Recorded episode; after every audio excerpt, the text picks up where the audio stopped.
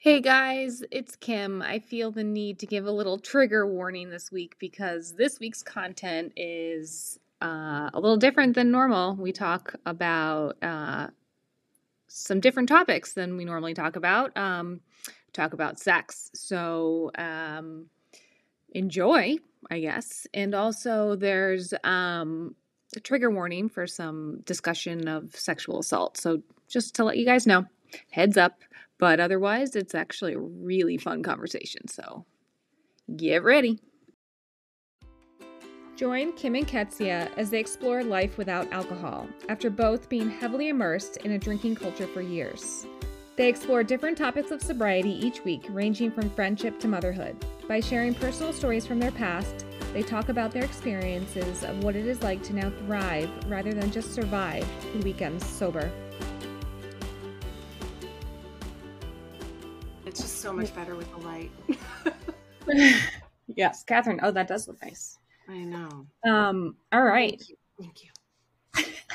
It's so good to have Catherine here. I'm so happy you're back, Catherine. Catherine's been gone for a little bit, Tawny, but she's back for back. Welcome back. great to came for the sober sexpert.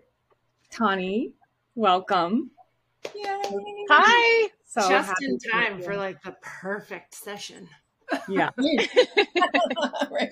Or should I say section? Yes. yes, you should. You should always say that. um, yeah, so everybody, welcome to the Weekend Sober. We have Tawny Lara here today with us, uh, the sober sexpert, and we're just pumped to have you here. This is, I've been wanting to have you on for so long, and we, Kes- Ketsi and I were talking about it, and we are like, we need, like, it's time. It's time. It's time we discuss the sex. Well, because, was like, is there anyone that you want on? And I'm like, what about Tawny? And we Yeah. like, why haven't we get her on sooner? So Like F yeah. yeah. yeah, so we've been, we've been doing this podcast since uh, f- basically a year and a half and i think that catherine and i have been want like we love to talk about sex but we've been wanting to to talk about it on the podcast for a while and it's like we need the right person to to broach This is subject huge. You- Huge on so many levels. you are the person so Tawny, i i feel like you need to introduce yourself you got to tell our listeners about who- you are you are a fabulous person you had me on your podcast recovery rocks you have so much to tell us about what's going on in your life right now um you have a book let's coming out let's start so- with your book.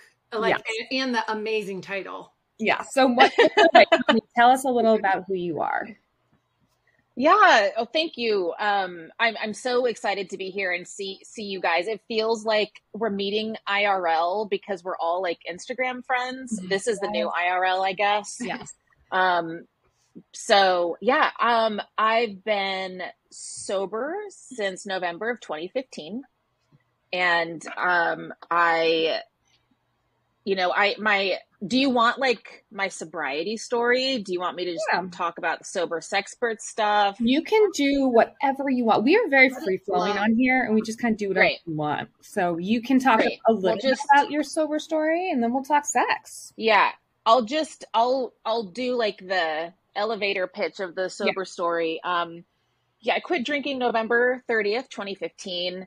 Um, I had recently relocated, or yeah, I, I grew up in Texas and I moved to New York, which is where I still live. Um, and you know, there I was a I come from like a binge drinking party girl background, like that. I was that girl who was you know dancing on the bars, singing to Kesha you know like that was that was me um, when i wasn't behind the bar bartending i was on the other side of it drinking or dancing on it like i lived in a bar um, and i i will say i i didn't think that i never thought to re-examine my relationship with alcohol until i left the bar scene and moved to new york to pursue writing and i became friends with other writers and artists and other creative people and developed real friendships outside of the bar. Not that you can't have real friends in the bar, but I I and I'm still friends with many people that I that I used to party with, you know. Um but it, it's kind of like you you don't like I guess for for example, like after a writing class here in New York, Um, I was having a couple drinks and uh, with some friends, and um, I ordered shots, and they were just like, "What? What are you doing? Why are you getting shots?"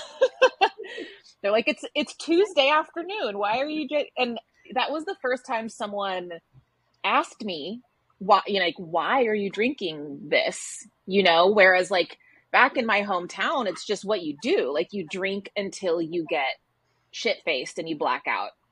This was the first group of people that drank normally. They had one or two drinks and went home and went about their day. Mm-hmm. so that was the first time that i really kind of like was kind of hit across the face with like oh i drink differently you Good know for you for um, recognizing it because I had those people too, and I was like, they're not my people. Like I wasn't ready mm-hmm. to admit it. So I'm impressed that you picked up on it. Yeah, like I, instead I was like there's something wrong with them I know, I'm like, why aren't they? Well, open? you know, and I probably had situations like that back in my hometown, but I I I don't think I would have gotten sober if I if I stayed.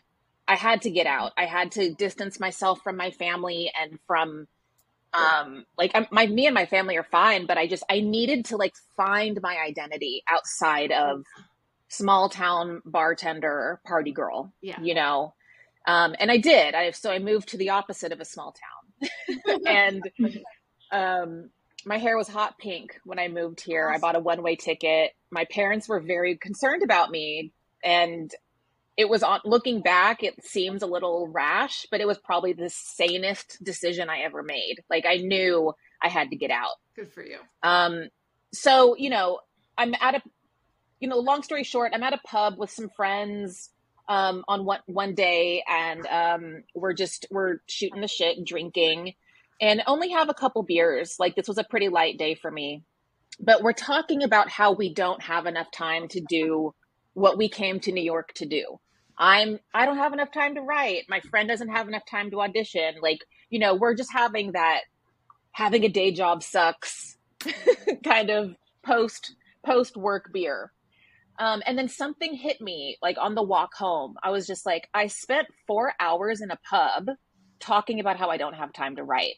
Mhm. And it was just that was the moment there. Like I I and that that was my last drink. And I kind of wish my rock bottom was more dramatic because it's definitely I definitely love the drama. Um but I also think it's important to share those stories because despite what's portrayed on film and television, you don't have to lose everything Yeah. before you reevaluate your relationship with alcohol. So that next morning, I woke up, didn't drink for a week, then two weeks, then a month, and then my 30th birthday was coming up. And I was like, I'm to. Uh, I'm just not to drink for a year and I'm to blog about it and hold me accountable for both. The blog kept me accountable for writing and not drinking because it was this like dual system. Um, and you know, spoiler alert, seven and a half years later, um, it was supposed to be a year long social experiment, and it is now like a significant part of my identity. And give as as you all know, the reason I'm here is like to promote a book that I wrote. And if I never removed alcohol that day, you know, I don't know, maybe I would have written a book, who knows, but that you know i i did what i needed to do.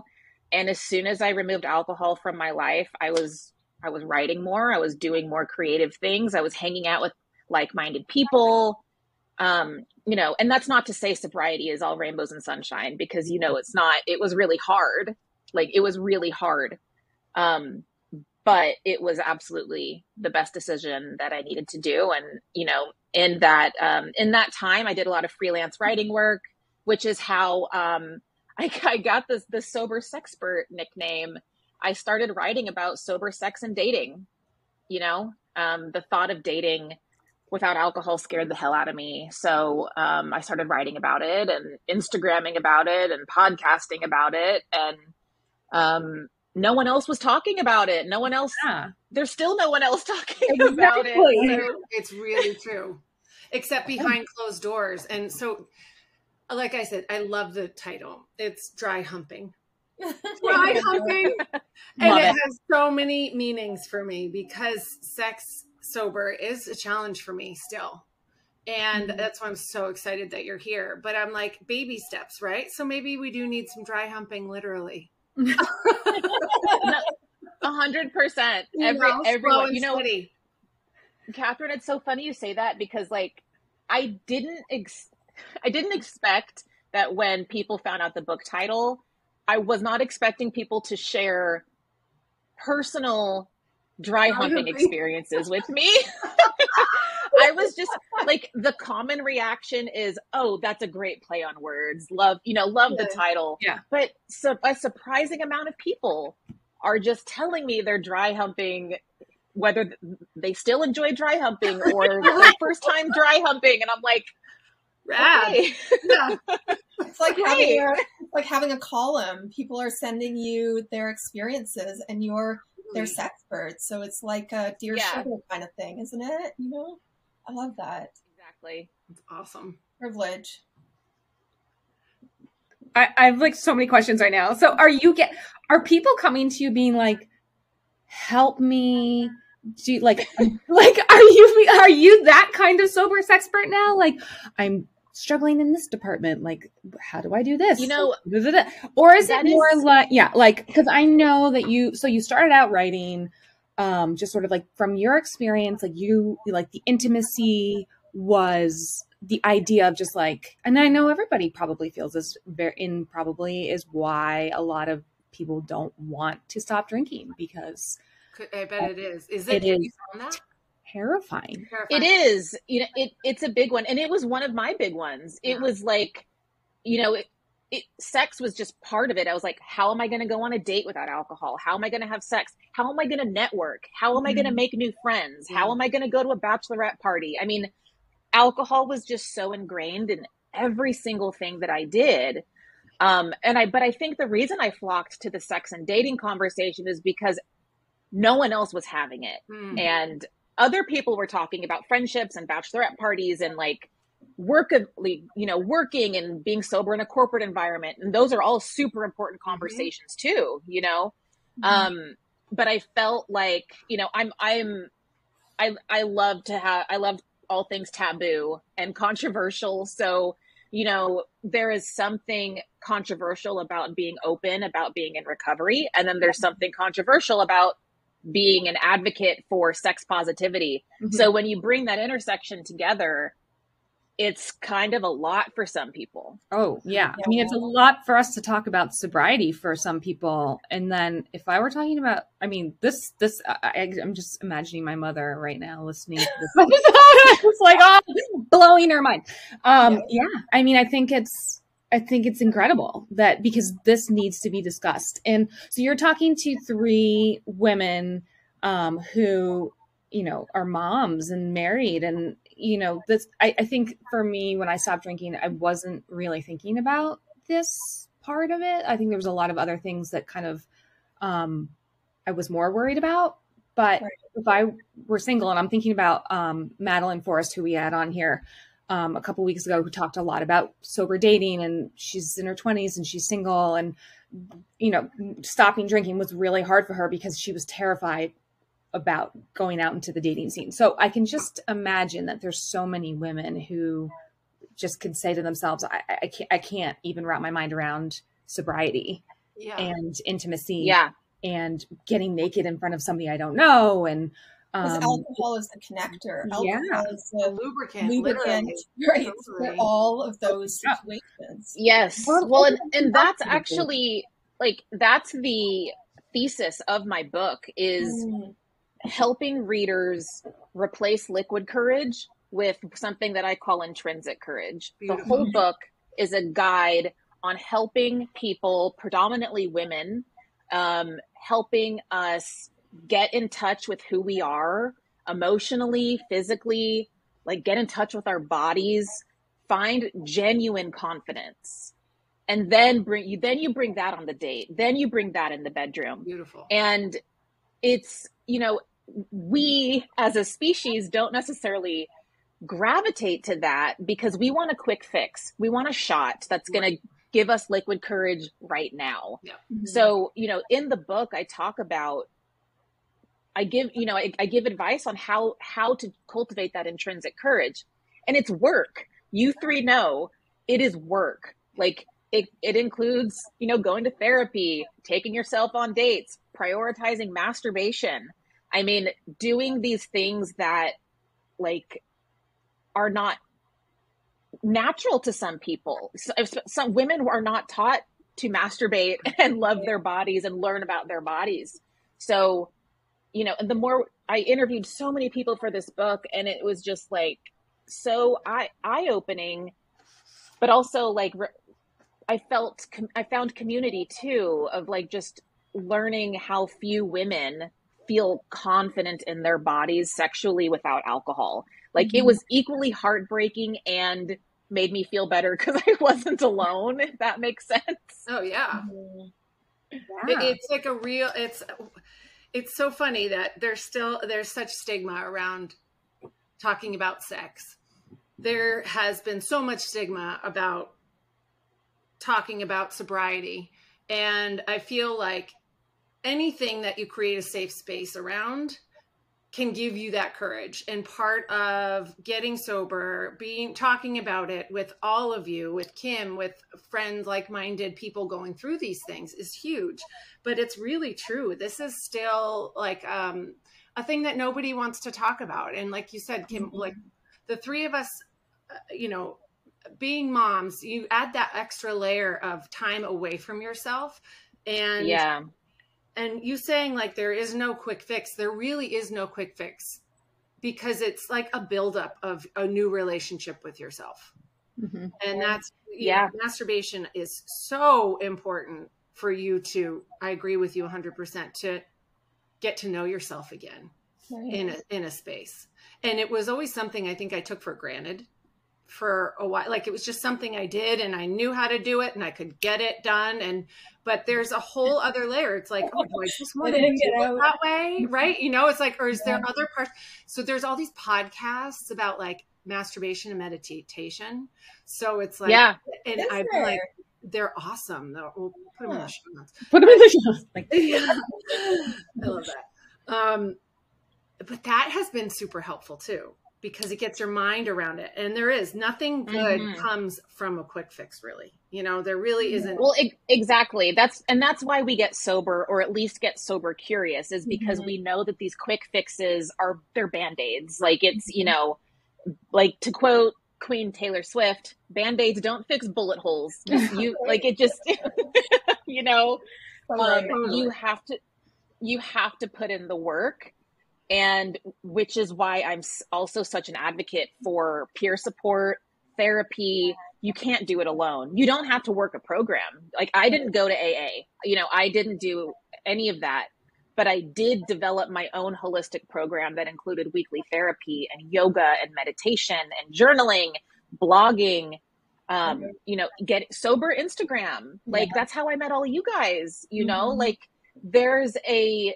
a long, you know, not that long ago, AA was the only option. Right. Now you can look up hashtag sober, hashtag sober moms, sober mm-hmm. NYC. You can meet people or at least connect with them in a digital way and find community like that. That and I'm so grateful for that because it was such a huge part of my recovery. I met my co-host Lisa Smith, my podcast co-host. She mm-hmm. and I met on Instagram like you know, it, there's a huge supportive community there that's how that's how we met Kezia. Um, yeah, I you know what I was thinking about, um, and some other people that we've spoken to on our podcast have um, talked about the trauma that they've experienced in their past. Um, you know, by being blacked out or drunk. Um, mm-hmm. You know, mm-hmm. sexual assault, um, and abuse and things like that. And I know that that is something that people struggle with as well. Um, and what makes sex hard for a lot in mm-hmm. society. Um, and I think I don't know if that's anything you touch on in your book, but certainly something that yeah dealt with obviously in therapy and in I'm I'm really glad you brought that up because that is that's a whole chapter in the book. Um, because I also acknowledge the like, yeah, we can talk about how sober sex is better, but it's only better because we put in the work, mm-hmm. you know? Um, for some people, including myself, who've experienced sexual assault, that is I understand like why I used alcohol totally. because sex was traumatic for me for a long time. Right. Um, and I talked to other other people with PTSD who used who used alcohol to help with sex. I also interviewed a lot of asexual people who used alcohol to try to make themselves like sex. Mm. And then they get sober and they realize I actually don't like this. Like or they maybe they they like snuggling and they like making out, but maybe they don't like penetration. You know, but they used alcohol to make themselves quote unquote be normal. Yeah. And while you know, and so just like talking to all these different people hearing about how we just used alcohol to get us through difficult times, you know? And so I think it's also important to acknowledge that. Like, it did, in a weird way, help me get through some shit, but it was a band aid, you know? Like, right. it wasn't like, it wasn't a holistic, helpful program. Um, but it, it got me to where I was until I finally realized I needed help. Yeah. Um, but you know and i interviewed mental health professionals talking about ptsd in recovery and i i share some of my own story. I share some of their tips on how to get um you know how to get comfortable in your body when you're when your body isn't necessarily seen as a safe place. Yeah. when your body has been a has been a source of trauma. And you know and it's so mo- mo- most sexual assaults take place, the the assailant or the victim are usually under the influence of alcohol. Yeah. And that and I share that I share that not to shame the drunk the drunk victim at mm-hmm. all. I share that just to say alcohol is usually part of the story. Right. And you know, you look at the Brock Turner Chanel Miller story. Wow. He was found he was intoxicated, she was completely blacked out and he was caught literally raping this girl mm-hmm. and there were eyewitnesses but his lawyer called out chanel miller on trial for being drunk and that's just like we could do a whole podcast on alcohol and the me too movement that's also part of the book um but you know it's just it, it's a really really heavy heavy subject yeah. you know like the book starts really light and fun of like date yourself, spend time with yourself, masturbate, go on fun dates with your friends. And then but we you know, we really to. we touch on yeah. we touch on the really heavy shit that comes yeah. up because you have to. If you because are going to heal, you have to deal with that. Yeah. It's it's nuances too. There's going to be so many demographics of people who are looking to um, people like us who are sharing our stories, who are putting stuff out there, and they're learning from that and we need to be able to help people feel welcome whatever there's whatever stage mm-hmm. they're at in their recovery or not. They could just be curious. They could be just looking at this. And i think within even the trauma aspect of it there's so many nuances of what that means to mm-hmm. each individual. Mm-hmm. something could come up for you that you didn't even realize you had buried deep because you had been blacked out yes, yes. exactly. and that's what you know things like therapy bring that out but also reading someone's story and reading someone using their voice the way that you are, it's like, oh, I think this is actually something that happened to me or something that I can relate to. Like, oh, well, and it happened to me. Like, I we, didn't realize, yeah. We were taught that, or maybe just maybe this is me, but like I was taught through film and television that rape is by a stranger in a back alley mm-hmm. and it's very violent, you know? Um, and that's actually like a pretty low percentage of the actual rapes that mm-hmm. do happen. They're usually by someone you know, and they're usually intoxicated. Mm-hmm. And, you know, in coming to terms with that is really fucking hard. It's really hard, which again is why I'm such an advocate for mental health support and peer support and anything you can do to take care of yourself and be really, really gentle with yourself. And again, this is not a quick fix at all. This is not a quick fix. This is like, you know, in in the 12 step community, they say to wait a year, at least a year mm-hmm. before you start dating because so much is going to come up in that first year.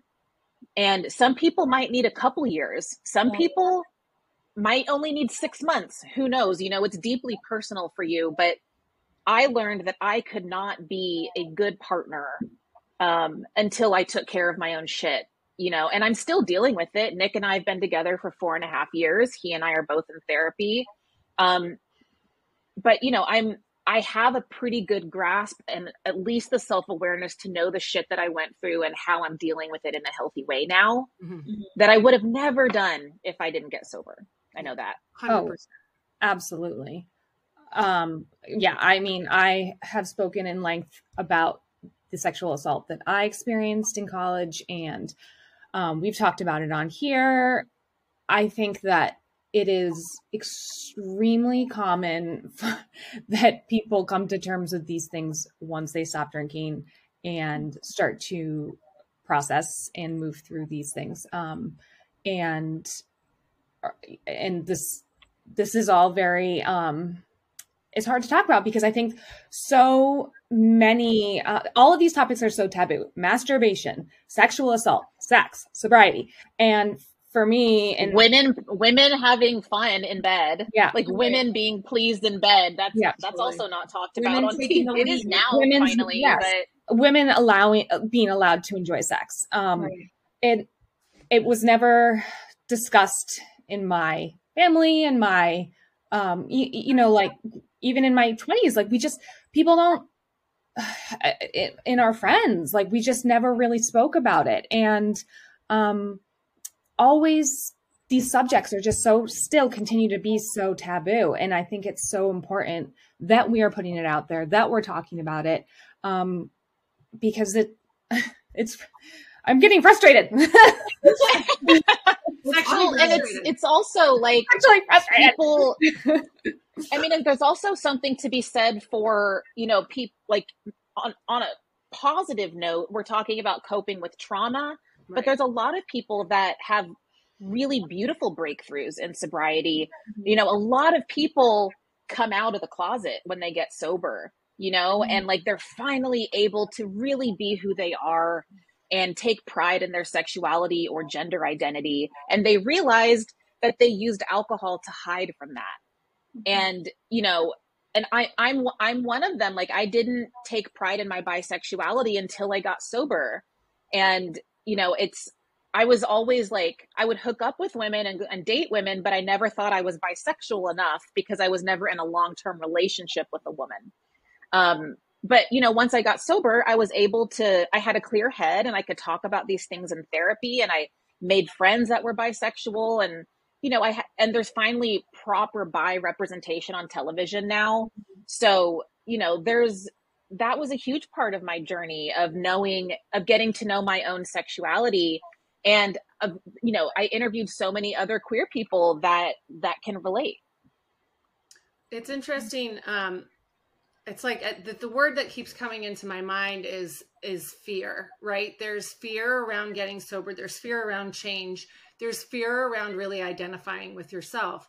And not to take away from from people's identities of coming out but i did use that phrase. I felt like i was coming out when i got yeah. sober. I felt like i was coming into myself and being who i've always wanted to be without the social lubricant and mm-hmm it is a lot about dealing with sexual trauma. I think where my issues still come from, and I I think I weaponized sex. I not I think I did. I definitely weaponized it when I was in college and after sexual assault and saying, well, if the guys can do it, why can't I just go have sex? I was completely shutting off the reasons why. Mm-hmm. Like you said, Kim, like there's no there's no education there not not now. There wasn't any education for me good bad or indifferent. I'm indifferent about it. I'm not upset about it but it's one of my goals for my children boy yep. and girl yeah. talk around about this. And and it's starting now at age appropriate conversation. You know mm-hmm. i some of my daughter's friends are dating and it's innocent and it's they break up after two weeks and blah blah blah blah yeah. you know? And and some are saying that they're bisexual and it's accepted and it's beautiful. And and what i say to my daughter is like are you you know personally i think you're young to have a boyfriend but it's what you feel. And she's like i don't want one. And like that alone just to for her to be able to say i've crushes on people and i don't want one I think is something I never even had. So I'm like, mm-hmm. these are the little turtle baby steps that I'm having to try and create somebody who's sexually aware and confident to know who they are, regardless mm. of what the other person in the relationship wants. Like that's like step number two, you know? And how old is, how old is daughter? Say, how old is she? She's seven. No, I'm kidding. She's 12. she's 12. So she's on that cusp and she's, yeah. You know, yeah well, it's seventh grade. I'm, I am so I'm so happy that she has you for a mom, and like that you can that she can talk to you about that kind of stuff. I had, you know, my mom was the same. My mom got me my first vibrator. Wow. I mean, like amazing. I mean, yeah. like, and she like she showed me. She made me look at my vagina or my vulva in the mirror to like know what everything does. Yeah. So like mm-hmm. I've never been ashamed yeah. of of of my genitals. And so many women are. Yeah. And i'm just like i'm so grateful that she did that because it helped me know proper words to describe my body parts. Yeah. I know what everything i knew what everything did. Yes. And she did that she did that for me yeah. because her mother didn't talk about it. Like my mom got her period and thought she was dying. Like awful. You know, like that's just so she wanted to break that. Right. And um and I think, you know, and we're seeing again with the next generation, we're seeing yeah. these kids that are, you know, learning about sexuality and gender identity and some people a lot of people think that that's, you know, maybe a whole other conversation like a whole other podcast, but like it's tough to admit that children are sometimes sexual beings. Right. And like I started masturbating very young Same. and like they are going to learn this shit somewhere. Right. Like if you don't make a safe space for them to talk to you about it, they're going to learn about it in porn, they're going to learn about it on TikTok, they're going to learn about it through their friends. Right. And you can't control those resources. Like that so it's just I'm I'm just I'm grateful that you're having that dialogue with her and she can come to you, tell you that her friends are bisexual like that's that's so cool and that honestly gives me hope for the future yeah well i did want to share that with you because it is it's a brand new frontier for people especially you know especially bisexuals i think because it's there's not a lot of history for people to go on with it and it mm-hmm. still is like well pick a side yeah you know it's still that sort of yes right? and especially like and it's I mean, it's so gendered like but no but it's it's so gendered like for if a woman is bisexual, then she wants to have a threesome. And if a man is bisexual, then he's gay but isn't really dealing with it. Exactly. And it's just like it's so ignorant and that's but I internalized a lot of that too and I was just like, well, am I really bi it? Like, you know, I had to really do that work. Um and it's it's difficult work. I it's didn't even think like you, you, that trope, like those tropes yeah. fall into. But now that you say that, that's what the default conversation is. Whenever you bring up bisexuality, it's always like, oh, well, he must be gay or whatever. And mm-hmm. it's like, I don't, I didn't even think about that, but that was the messaging all through, you know, high school and things like that. It was just this like subtext. Any, even right. anything you watched in the in movies and yeah. stuff like that. Well, even on like Sex in the City and the L Word, which were yeah. so progressive and so ahead of their time, uh-huh. so transphobic, so biphobic. Mm-hmm. There's a whole storyline where Carrie dates a bisexual guy and she breaks up with him because she's done playing games. I'm just like, totally. she's like, he'll he'll grow up. Like he's yeah. immature, and I'm just. Yeah at the time I watched it and internalized it and then watched it, you know, I've watched Sex in the City an obscene amount of times. I can quote it all. um, it's, it's crazy. But, you know, now I watch some episodes, like she also breaks up with that jazz musician because he has ADHD. Yeah. oh my God.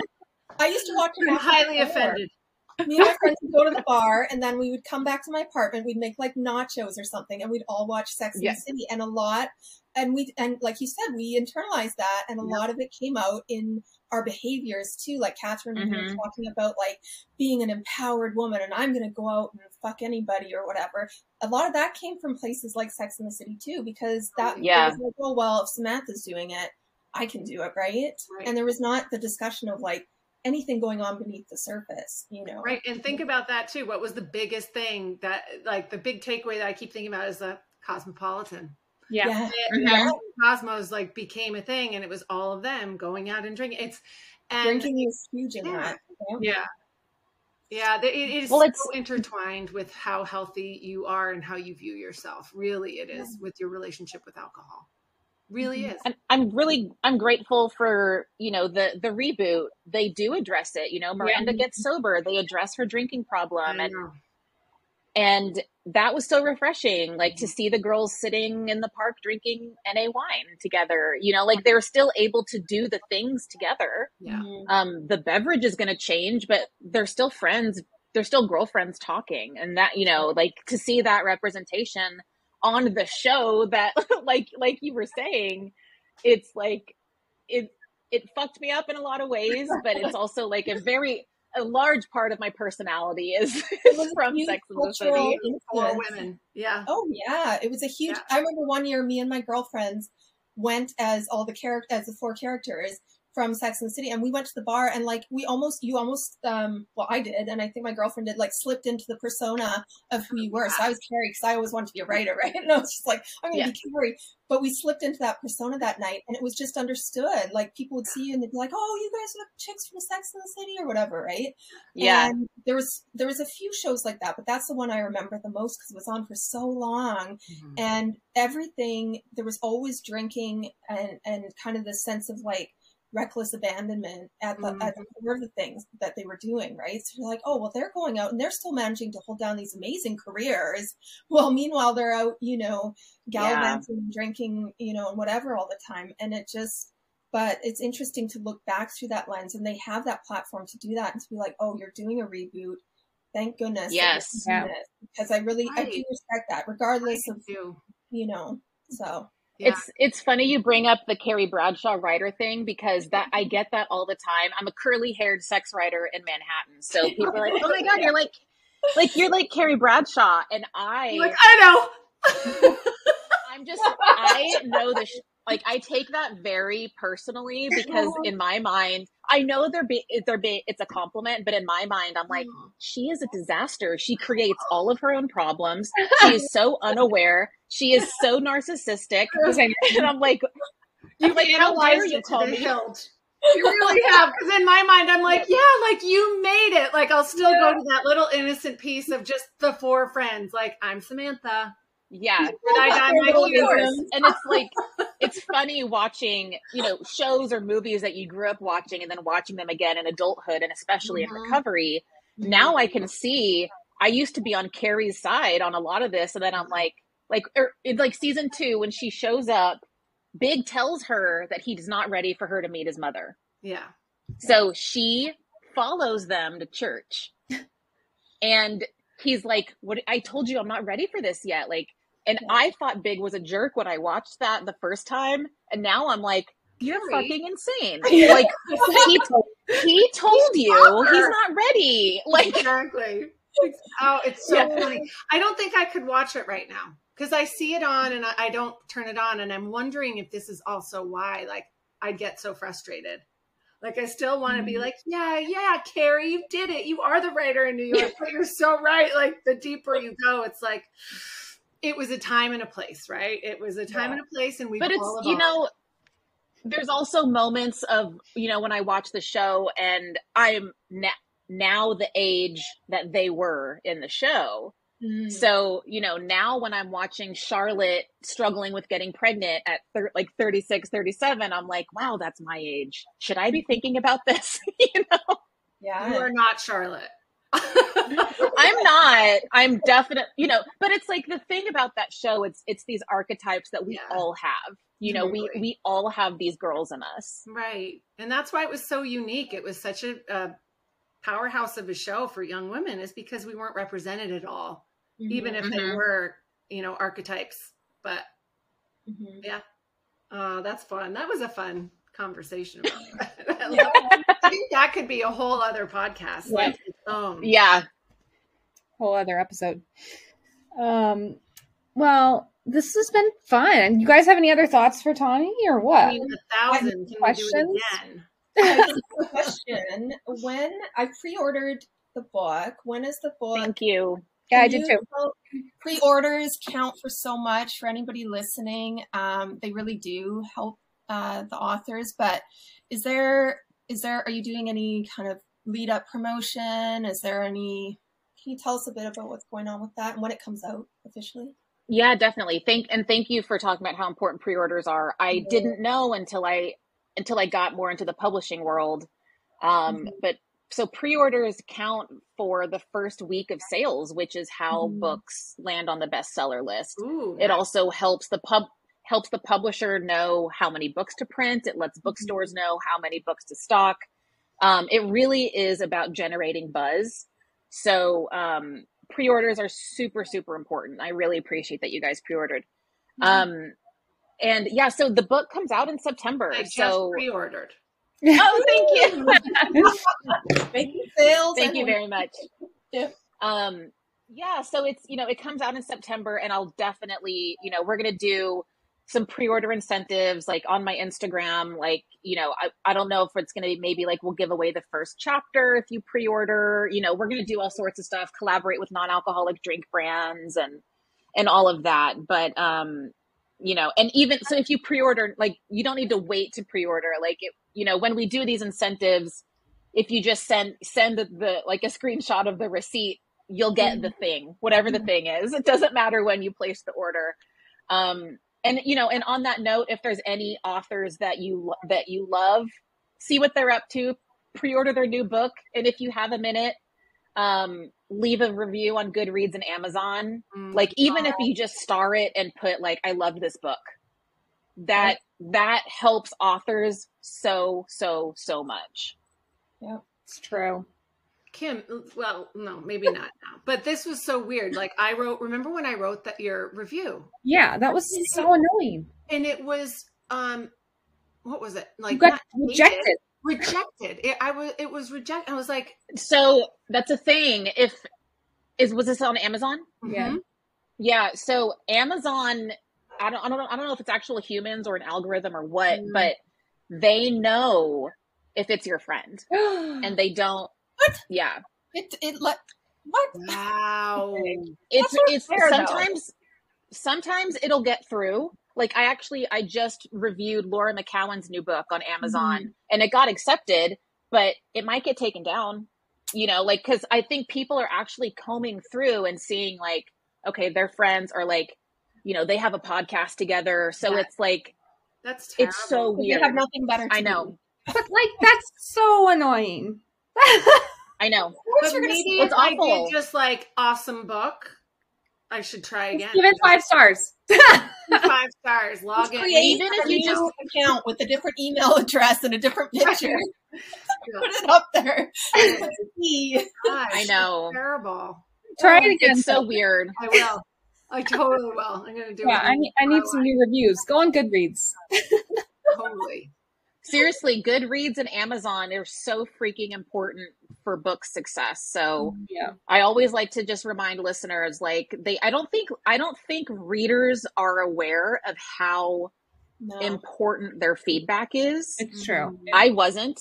I wasn't until I got into this industry. So, you know, mm-hmm. stop scrolling through Instagram, hop on Goodreads and like just yeah. like review the last couple books you read and it'll just do that's do your favorite authors a lot of favors. That's a good thing to let us all know as readers. Yeah. Thank you. Yeah. Yeah. Oh, Tawny, it's been so great meeting you. So great. You too. Thank you, you so much. Yeah. Awesome. Thank you for everything. This this was great. You know, maybe I'll come back when the book is yes. is out or close yes. to close to out or something and yeah. you know, we'll we'll talk about the new season of and just like that. Awesome. And awesome. that's the title of our next our episode together. yes. And just like that, everyone's dry humping. Yes, I love it. You're doing it. Hashtag dry hump for days. Awesome. All right. Thanks, Tawny.